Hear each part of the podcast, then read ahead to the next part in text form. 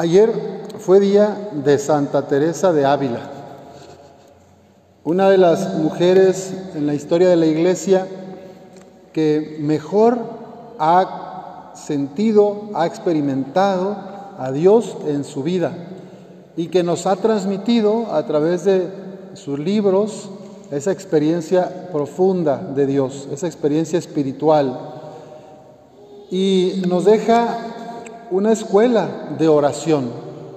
La oración es lo que hace que los hombres y mujeres permanezcamos en Dios y podamos superar las diferentes pruebas de la vida. Hace ratito me, dieron un casco que me guardaron ahí para la bicicleta en el bazar. Bueno, la oración es como un casco. Las personas que están habituadas a la oración tienen como una protección del corazón. Y cuando vienen los embates de la vida, las dificultades, las caídas, la oración es una, es una fuerza que te ayuda a, a caminar, a seguir adelante. Ahora está de moda la palabra resiliencia en el ámbito de la psicología. La resiliencia es esta capacidad que tienen los materiales de rehacerse después de haber recibido un impacto, una abolladura, se vuelve como a poner en su, en su situación normal.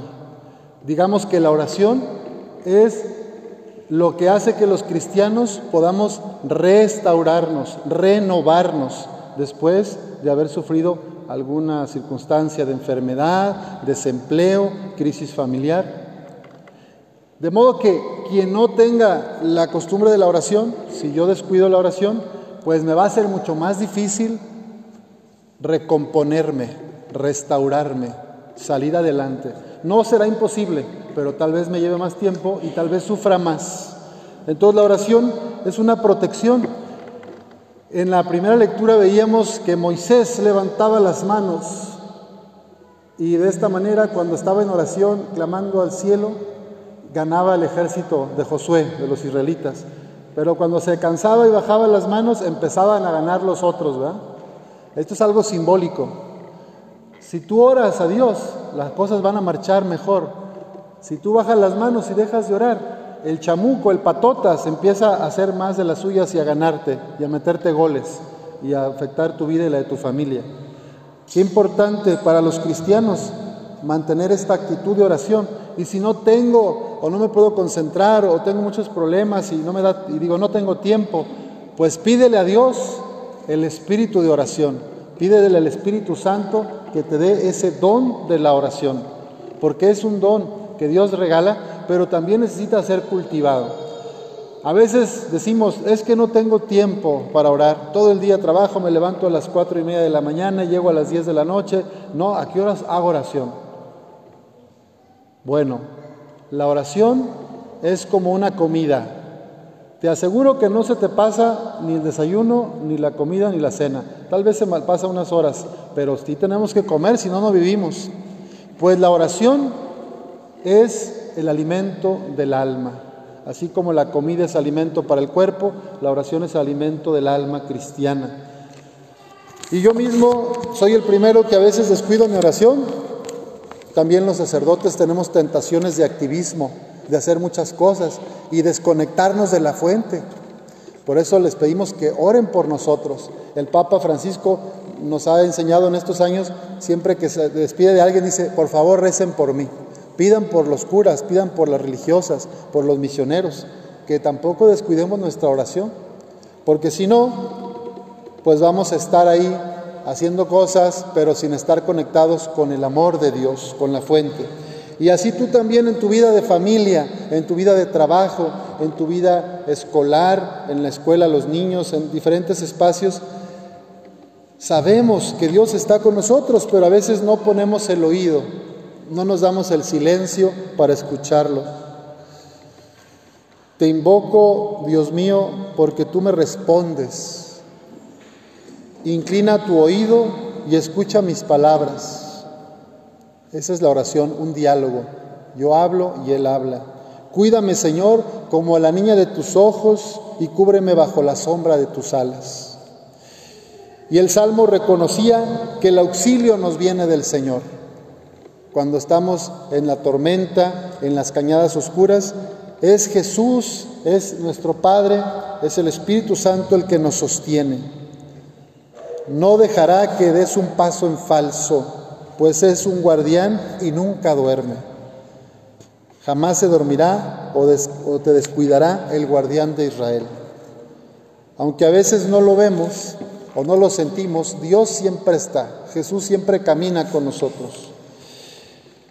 Y en la lectura del Evangelio escuchábamos este texto donde pues hay un juez que no es creyente, que no respeta a Dios ni a los hombres, pero la viuda insiste, la mujer le toca y pide justicia al juez y dice, aunque no temo a Dios ni respeto a los hombres, sin embargo, por la insistencia de esta viuda, voy a hacerle justicia para que no me siga molestando.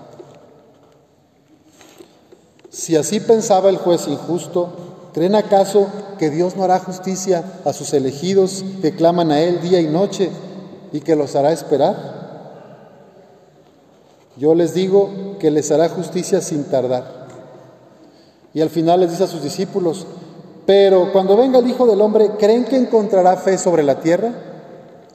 Entonces, la oración está relacionada a la fe. Y la fe está relacionada al anuncio, a la predicación. Si no tenemos quien predique, quien comparta la palabra de Dios, no habrá fe en la siguiente generación.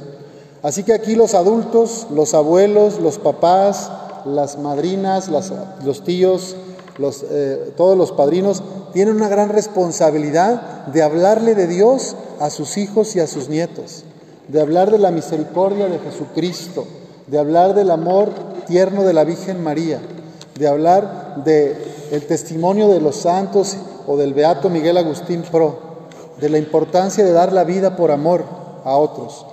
Si ustedes no transmiten esta fe, que es la fe cristiana, pues es difícil que la siguiente generación crea, que ya lo estamos viendo, ¿eh? Por eso las iglesias, pues raramente vemos jóvenes entre 15 y 30 años. Casi todos son como de 30, tercer piso, cuarto piso en adelante. Hay una que otra excepción que estoy viendo y me da gusto, ¿verdad? Matrimonios jóvenes, uno que otro. Niñas y niños también, aquí hay, gracias a Dios. Pero normalmente en el mundo ya son pocas las personas jóvenes que se acercan a la iglesia o que van a misa porque no recibieron de sus padres el testimonio, o si se lo recibieron, decían, pues mi papá va a misa, mi mamá va a misa, pero en la semana es bien tremendo, entonces yo para qué voy a misa, ¿verdad? Y ahí está lo que le dice San Pablo a Timoteo. La Sagrada Escritura está inspirada por Dios y es útil para enseñar, para reprender, para corregir y para educar en la virtud cuando venimos a la misa, escuchamos la palabra de Dios, nos alimentamos de ella y tenemos el llamado a encarnar esa palabra en nuestra vida. Muchos chavos, así como son apáticos a las cuestiones políticas, porque ven que el país no cambia y va de mal en peor, también son apáticos a las cosas de Dios porque nos ven a nosotros y ven que seguimos histéricos, gruñones, envidiosos, odiando, quejumbrosos, entonces han de decir, mira, si, ir a la iglesia siguen así, ¿para qué gasto mi tiempo? Mejor hago mis cosas, juego mis videojuegos o veo mis series de Netflix o hago mis deportes. Entonces, qué importante que la palabra que venimos a escuchar, hagamos el esfuerzo por ponerla en práctica en la vida diaria, sabiendo que el Señor nos protegerá de los peligros y nos guardará. Protegerá, dice, tus, dice el Salmo, protegerá tus ires y venires ahora y por siempre. Pues pidamos al Señor Dios que no bajemos las manos, que no bajemos la guardia de la oración, que sigamos nutriéndonos de su palabra, que tengamos ese interés por permanecer firmes en el amor que se ve y que actúa todos los días en la familia. El núcleo familiar es el lugar del testimonio y de la transmisión de la fe principal. Ya después viene la catequesis, pero de poco sirve que las catequistas les enseñen a Dios, les enseñen el amor, la Virgen, si, entre si en la casa todo parece como un circo o como peleas de perros y gatos o como otras cosas, ¿verdad?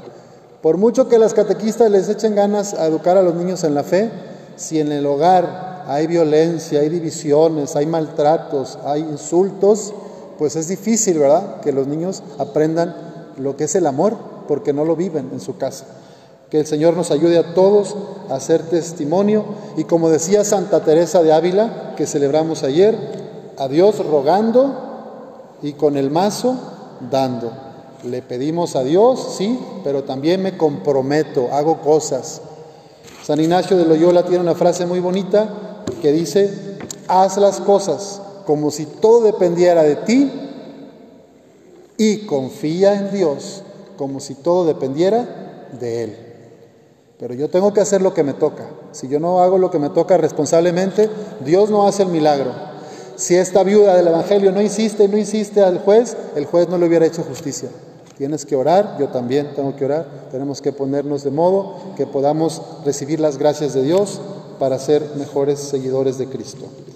Y orar no solo para pedir, ojalá también oremos para agradecer, que eso es la misa, acción de gracias. Porque a veces nada más rezo cuando tengo un problema, una dificultad, ay Diosito, ayúdame a pasar el examen. Ay Diosito, que el diagnóstico de la biopsia no sea un tumor negativo. Ay Diosito, que mis hijos ya no estén en tanto relajo en la borrachera. Ah, puro pedir, pedir. ¿Y cuándo le, y cuando le agradecemos? ¿va? También la, la oración es diálogo. También es bueno agradecer. Dios, gracias por este sol hermoso. Gracias por este día, por este perrito católico que viene a misa aquí a prueba. Gracias por las niñas y los niños, por su sonrisa transparente, porque tengo hijos o nietos. Gracias, agradecer. La oración es también agradecer, agradecer, no solo pedir. Bueno, pidamos a nuestra Madre Santísima, mujer llena de fe, que nos ayude a contemplar todo lo hermoso y lo bello que hay en nuestra vida, para que la oración también sea de gratitud y no solo de petición. Así sea.